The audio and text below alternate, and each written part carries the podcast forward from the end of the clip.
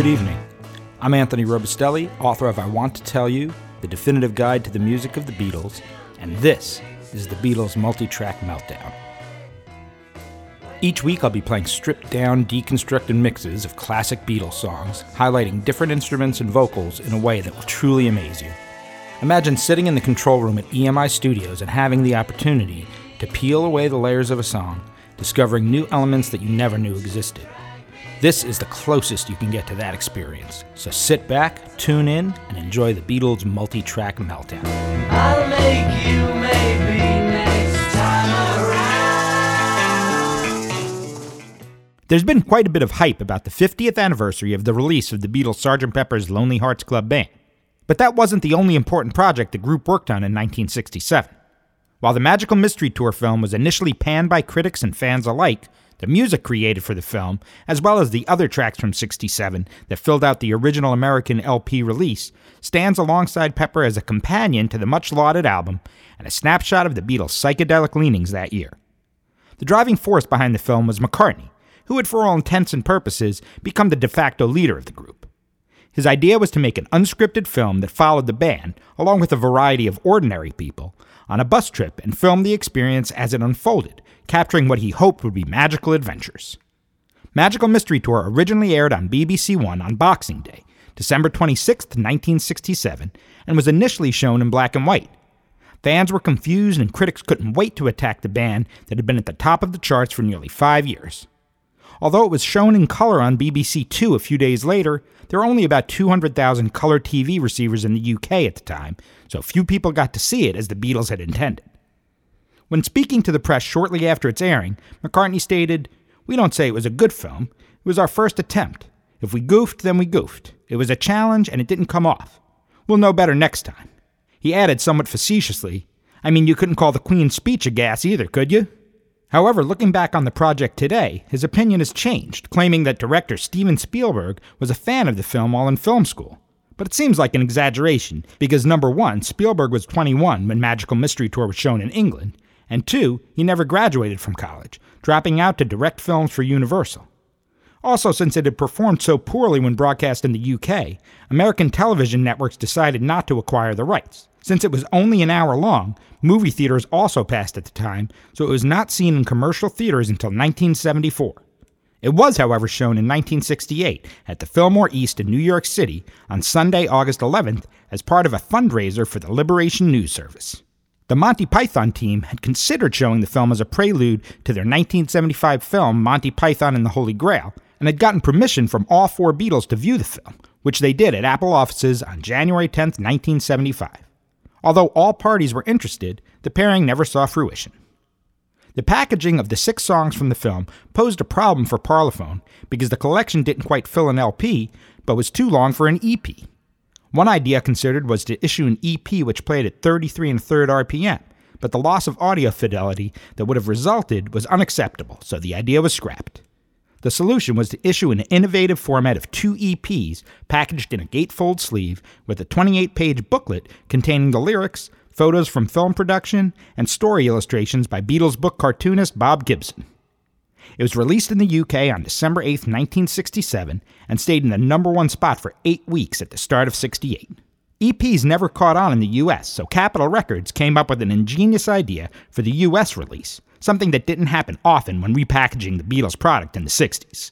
By adding five songs that had been released as singles earlier that year, they were able to produce a full 11 song album that was released on November 27, 1967, with the booklet from the double EP release, but in a larger format. Despite widespread media criticism of the Magical Mystery Tour film, the soundtrack was a critical and commercial success and a number one Grammy nominated album in the US and was a popular import in the UK until its eventual release in 1976. It is the only American release of a Beatles album that has become a part of their standardized catalog since its initial release on CD in 1987. Tonight we're going to hear a remix of the entire album, starting with the title track. On April 25, 1967, less than a week after the final sessions for Pepper were complete, the band began recording Magical Mystery Tour. Although the song wasn't complete when the session began, after many rehearsals, the basic rhythm track was complete. As was common practice in 1967, bass guitar was overdubbed the next day and vocals on both the 26th and the 27th of April. A week later, the brass fanfare and other parts were added during a somewhat disorganized session. It was typical for George Martin to prepare a score before session musicians were called in, but in this case, the session began without one. Eventually, trumpet player Elgar Howarth took matters into his own hands and wrote a score out for the players. The final mix also featured the sound of the Bedford VAL 14 Plaxton coach rented by the Beatles for the film screeching its tires. The driver was none other than Ringo Starr himself, who drove the coach during the race sequence in the film. We'll follow with McCartney's Fool on the Hill. He recorded a solo demo version of the song on September 6, 1967, but recording for the album version didn't begin until nearly three weeks later on September 25th. Significant overdubs by the Beatles were recorded the next day, and vocals were added on the 27th, before the song sat for nearly a month before flutes were added on the 20th of October. Ray Thomas of the Moody Blues stated in a 2015 interview that he came up with the idea for the harmonica part and that he and bandmate Mike Pinder played them alongside Lennon and Harrison. We'll then hear the second instrumental written by the Beatles, but the first released, since 12 Bar Original, recorded during the Rubber Soul sessions of 65, was left in the can until Anthology 2 in 1996. Flying was the first song to be credited as a Harrison, Lennon, McCartney, Starkey composition. Originally titled Aerial Tour Instrumental, it was recorded on September 8, 1967, with mellotron, guitar, bass, maracas, drums, and tape loop overdubs taking place on September 28th. Tonight we're going to hear an extended version of the song that includes more tape loops compiled by Lennon and Starr and the original New Orleans Dixieland influenced ending played on the mellotron.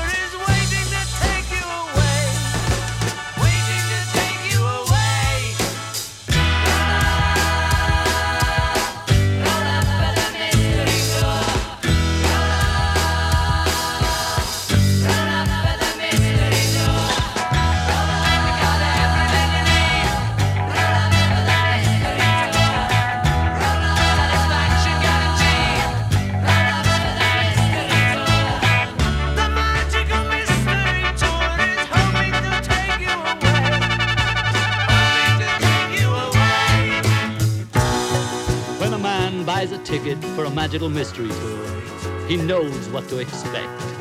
We guarantee him the trip of a lifetime, and that's just what he gets. The incredible magical mystery tour.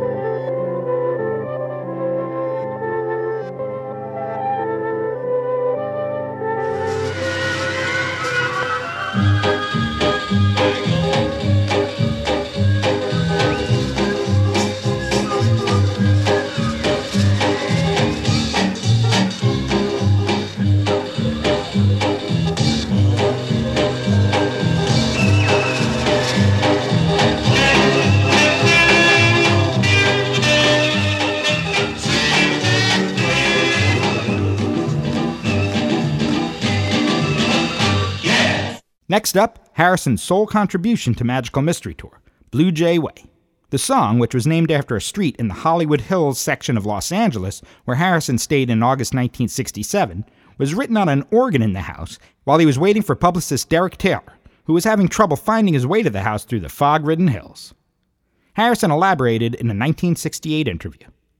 Derek Taylor got held up. He rang to say he'd be late. I told him on the phone that the house was in Blue Jay Way, and he said he could find it okay. He could always ask a cop. So I waited and waited. I felt really knackered with the flight, but didn't want to go to sleep until he came. There was a fog and it got later and later. To keep myself awake, just as a joke to pass the time while I waited, I wrote a song about waiting for him in Blue Jay Way. There was a little Hammond organ in the corner of this house, which I hadn't noticed until then, so I messed around on it and the song came. The backing track was captured in a single take on September 6, 1967, with Harrison on organ, McCartney on bass, and Starr on drums. The next day, Harrison overdubbed his double track lead vocal, and he, Lennon, and McCartney added backing vocals. On October 6th, tambourine and cello were overdubbed, but the real power of the song came from its use of ADT, or artificial double tracking, flanging, and backwards backing vocals. We'll follow with McCartney's Your Mother Should Know, which was started on August 22nd at Chappell Recording Studios because EMI was unavailable that night. The group returned the next night for overdubs, and during that session, their manager Brian Epstein stopped by. It would be his last visit to a Beatles recording session before his death on August 27, 1967. We'll then hear the first studio recording made by the Beatles after his death I Am the Walrus.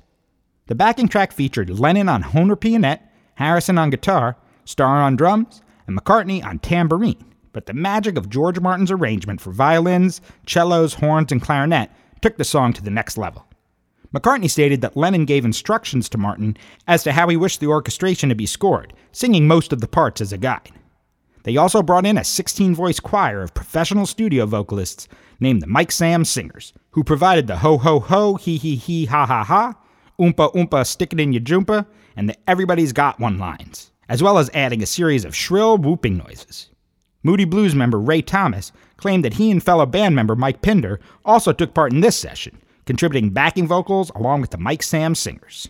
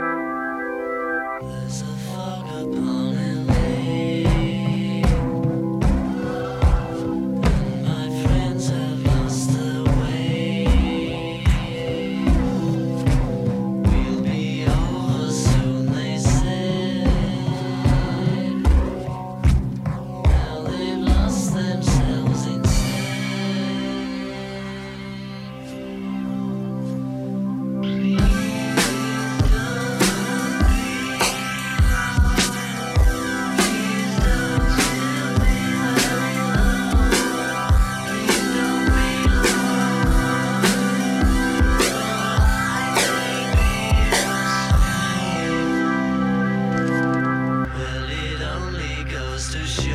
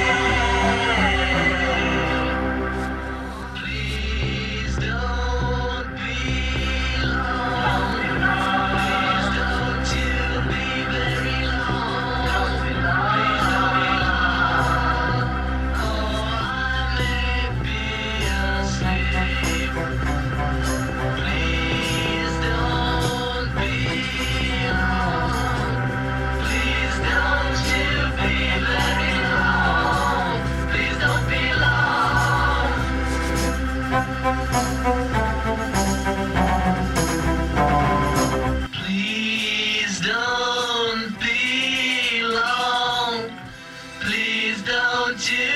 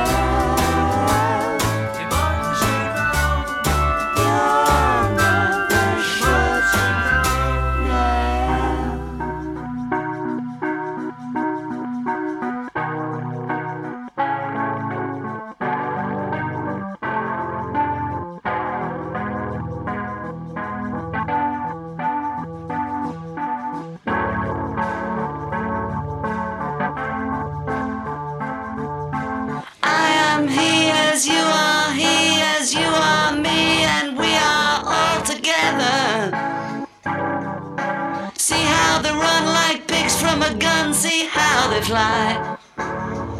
I'm crying, sitting on a cornflake, waiting for the van to come. Corporation t-shirt, stupid bloody Tuesday man. You've been a naughty boy, you let your face grow long. I am the Eggman. They are the Eggmen.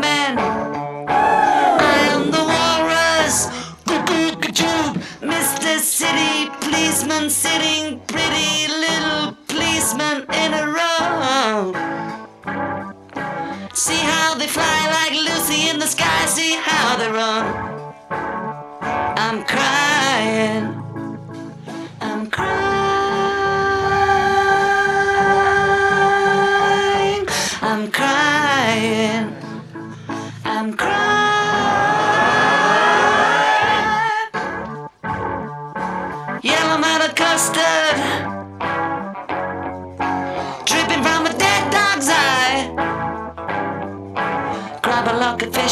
Pornographic priestess. Boy, you've been a naughty girl, you let your knickers down. I am the Eggman.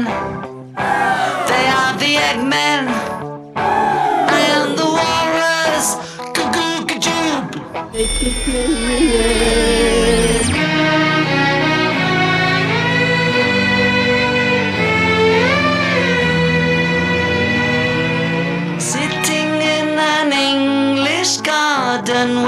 For the sun.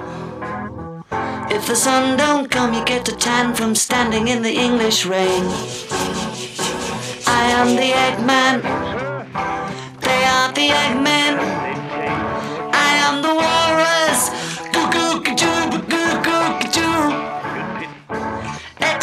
Expert, choking smokers. Don't you think the Joker laughs at you? See how they smile like pigs in a sty. See how this night I'm crying. Semolina Pilchard climbing up the Eiffel Tower. Elementary penguins singing Hare Krishna. Man, you should have seen them kicking Edgar Allan Poe. I am the Eggman. They are the Eggmen. I am the walrus.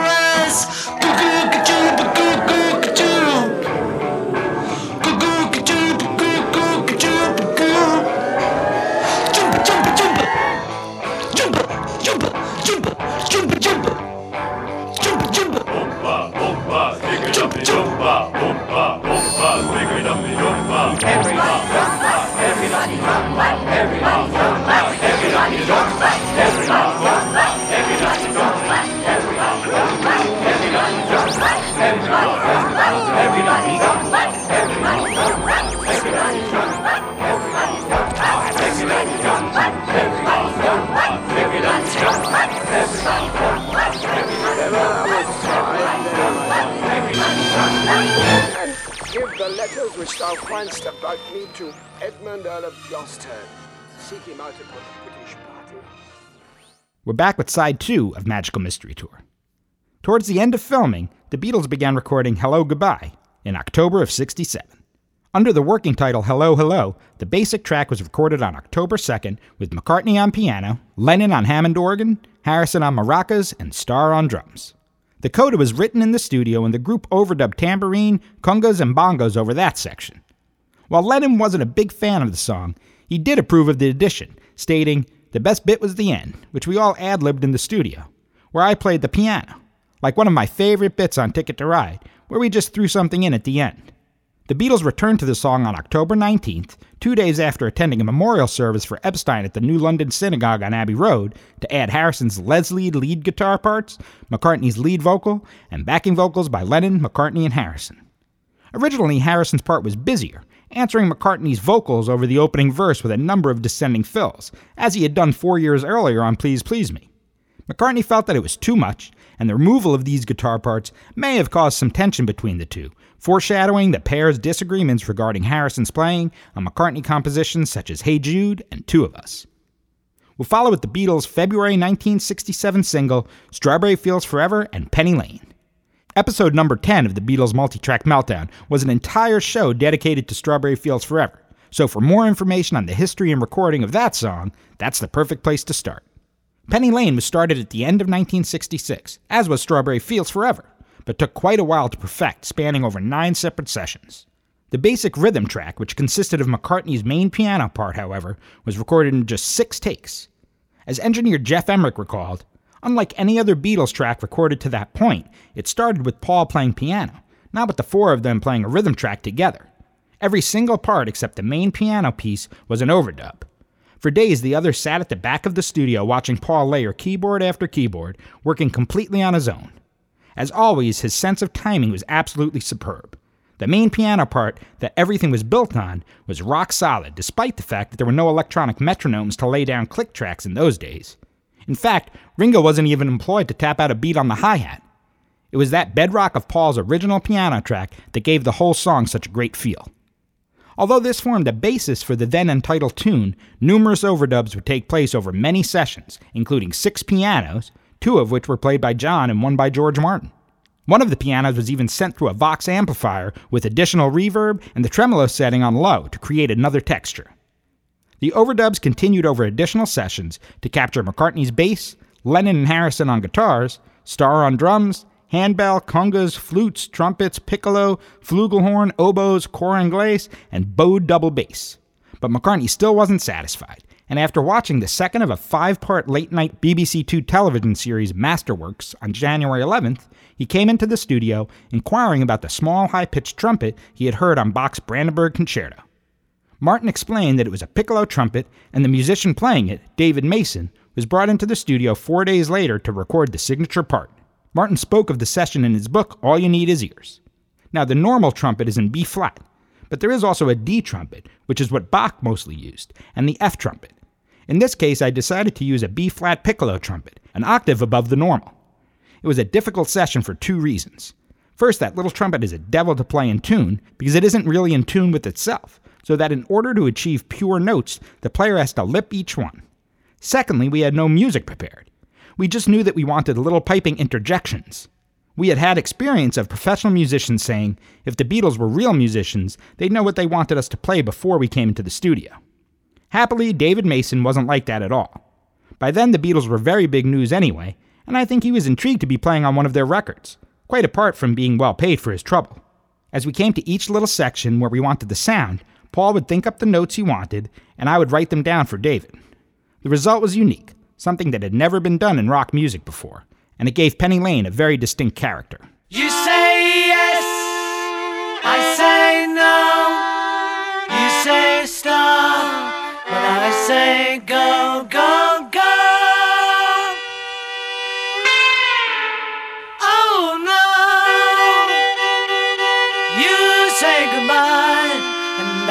Say hello, hello, hello.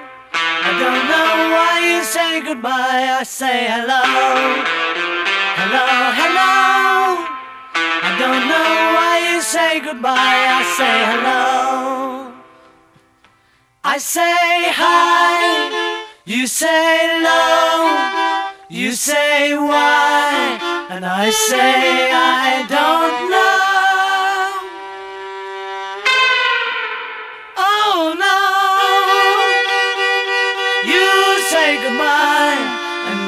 Say hello.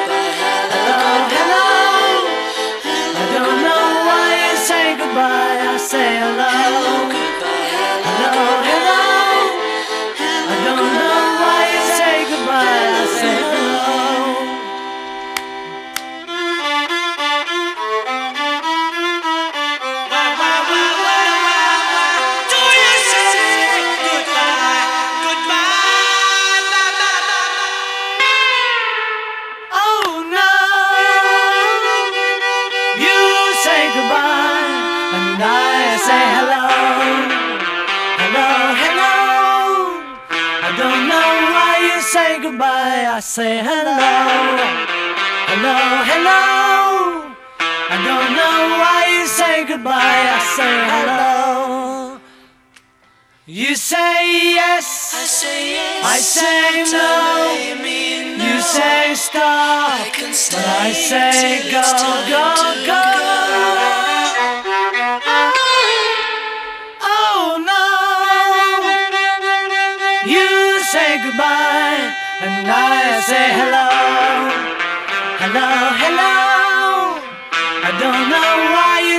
Goodbye, I say hello, hello, hello. I don't know why you say goodbye. I say hello, hello, hello. I don't know why you say goodbye. I say hello, hello.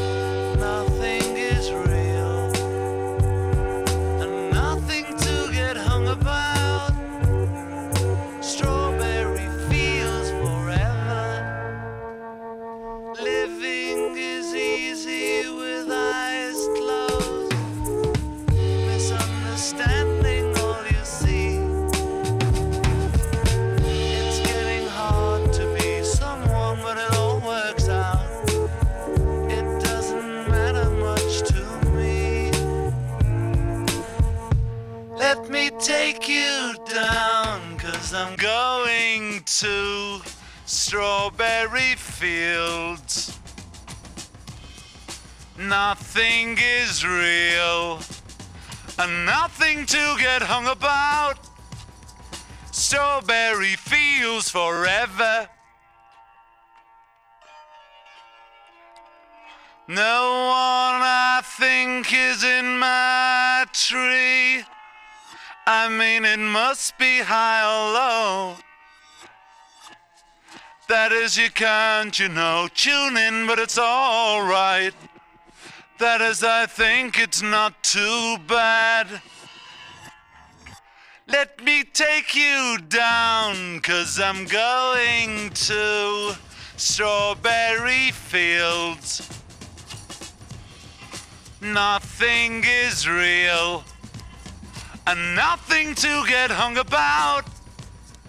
Strawberry fields forever. Always know, sometimes think it's me. But you know, I know when it's a dream. I think I know, I mean, uh, yes, but it's all wrong. That is, I think I disagree. Let me take you down, cause I'm going to strawberry fields. Nothing is real, and nothing to get hung about. Strawberry fields forever. Strawberry fields forever. Strawberry fields forever.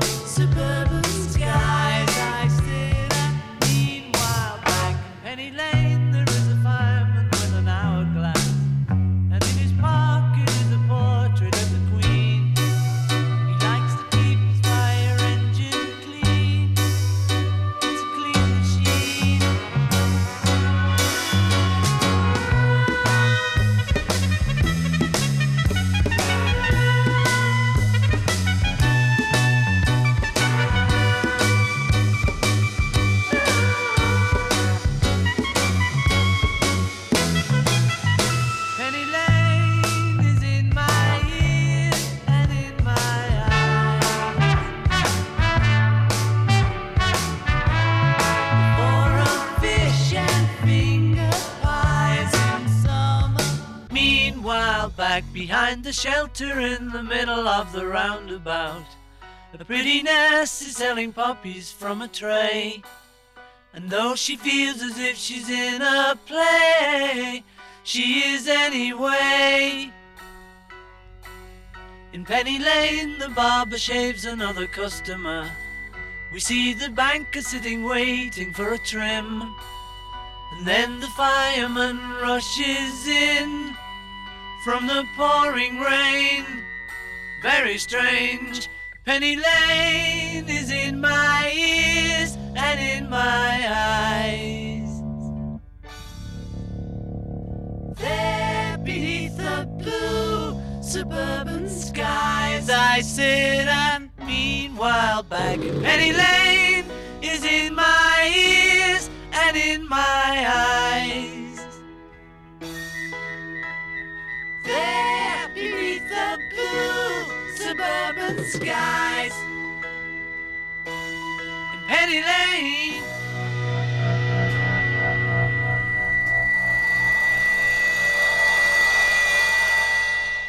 Next up, the result of Lennon and McCartney combining two unfinished songs to create one, in a similar fashion to A Day in the Life and I've Got a Feeling. Baby, You're a Rich Man. Lennon elaborated in a 1980 interview. That is a combination of two separate pieces, Paul's and mine, put together and forced into a song. One half was all mine, how does it feel to be one of the beautiful people, now that you know who you are? And then Paul comes in with Baby, You're a Rich Man, because he just had this Baby, You're a Rich Man around. The group once again used a studio other than EMI to record the song, something that had become more common in 1967. Engineer Geoff Emerick had a theory to why they began using other studios more frequently. Perhaps they simply had cabin fever and were sick of staring at the same four walls. There weren't really any amenities at Abbey Road. There were no couches or armchairs in our cramped control rooms, just a couple of uncomfortable hard chairs. In contrast, when they went into Olympic, there would be large control rooms with plush leather sofas and comfortable chairs to sit in, all accented by low lighting and a modern decor. In addition, by mid 1967, every other major studio in London had an 8 track machine, and we still had only 4 track, which really made us seem like we were lagging far behind. There was also a much more relaxed attitude toward drugs in other studios, and it wouldn't surprise me if the staff at those facilities would partake with clients. So perhaps the Beatles related to the other engineers better. I imagine they thought it was really cool to share a joint with the control room staff. In contrast, we must have seemed really straight and square. The record was made quickly at Olympic Studios on May 11, 1967, with the 12th take of the basic track featuring Lennon on piano, McCartney on bass, Harrison on electric guitar, and Starr on drums deemed the best. They then overdubbed a second piano part played by McCartney, tambourine and maracas by Starr, tambora by Harrison, and hand claps by Starr and Harrison. Lennon's lead vocal double tracked in spots, and McCartney and Harrison's backing vocals were added before second engineer Eddie Kramer, who would later serve as producer for Jimi Hendrix and Kiss and engineer albums by Led Zeppelin, David Bowie, and others, added vibraphone. Mick Jagger was present at the session, and it's been speculated that he contributed backing vocals to the track. The most striking sound on Baby a Rich Man is definitely the keyboard instrument, the clavioline, played by Lennon. Kramer explained its use on the track. We wanted to make sure that they walked out of Olympic Studios being completely blown away, which they were. There was a clavioline that happened to be in the studio, and John played it.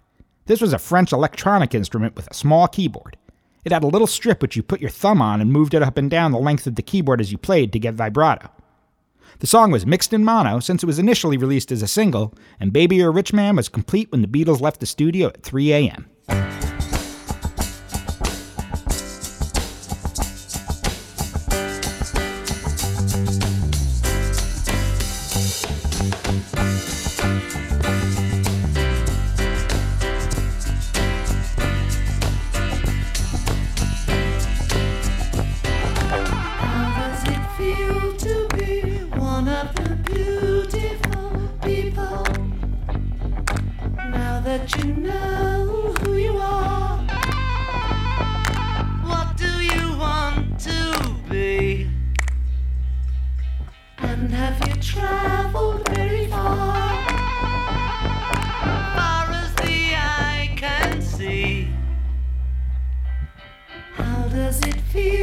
to be one of the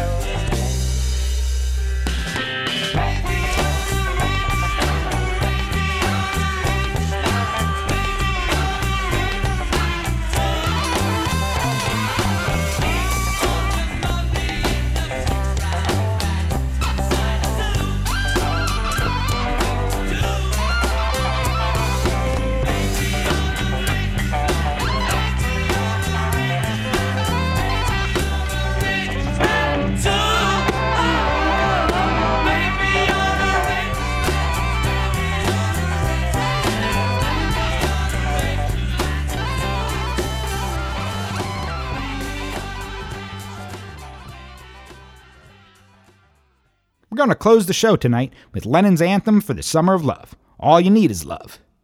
In early 1967, the BBC decided to produce a live television event that would link five continents via satellite for the first time. The program, entitled Our World, would feature live contributions from 18 different countries and be broadcast by 24 countries. The Beatles were asked to participate and would provide the finale for a segment, Artistic Excellence.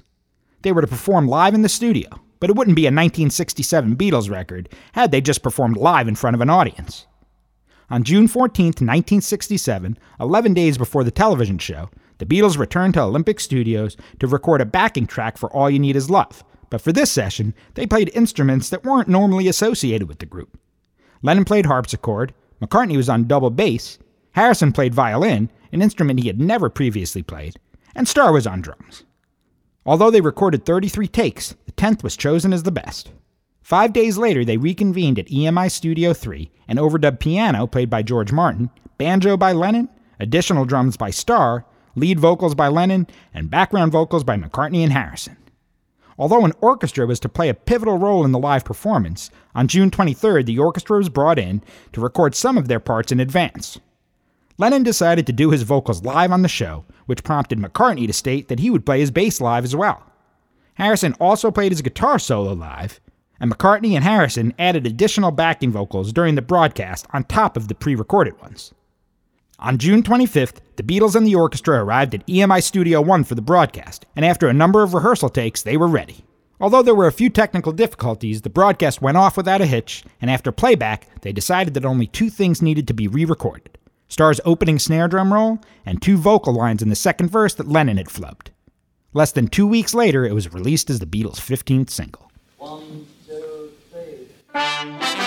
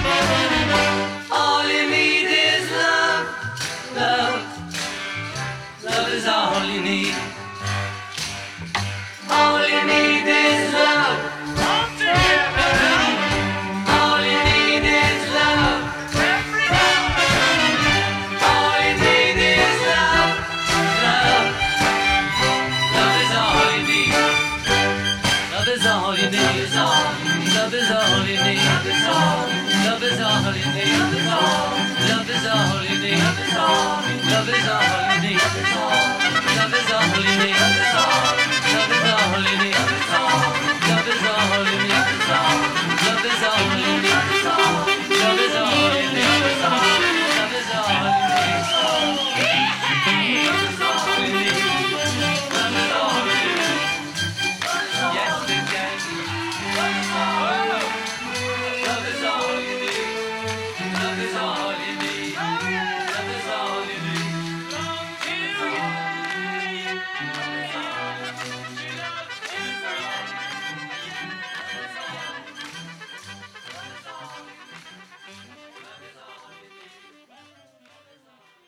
Well, that's it for this week, Beatles fans.